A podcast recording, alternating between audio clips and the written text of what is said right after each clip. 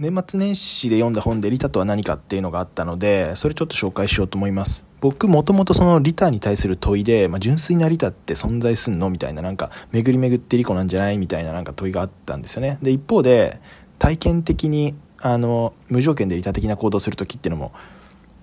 あるんでじゃあ純粋な利他っていうのが仮に存在するとしたらそれって何なんだろうみたいな長年の問いがあったんですよ。でそれの、まあ、答一つの答えを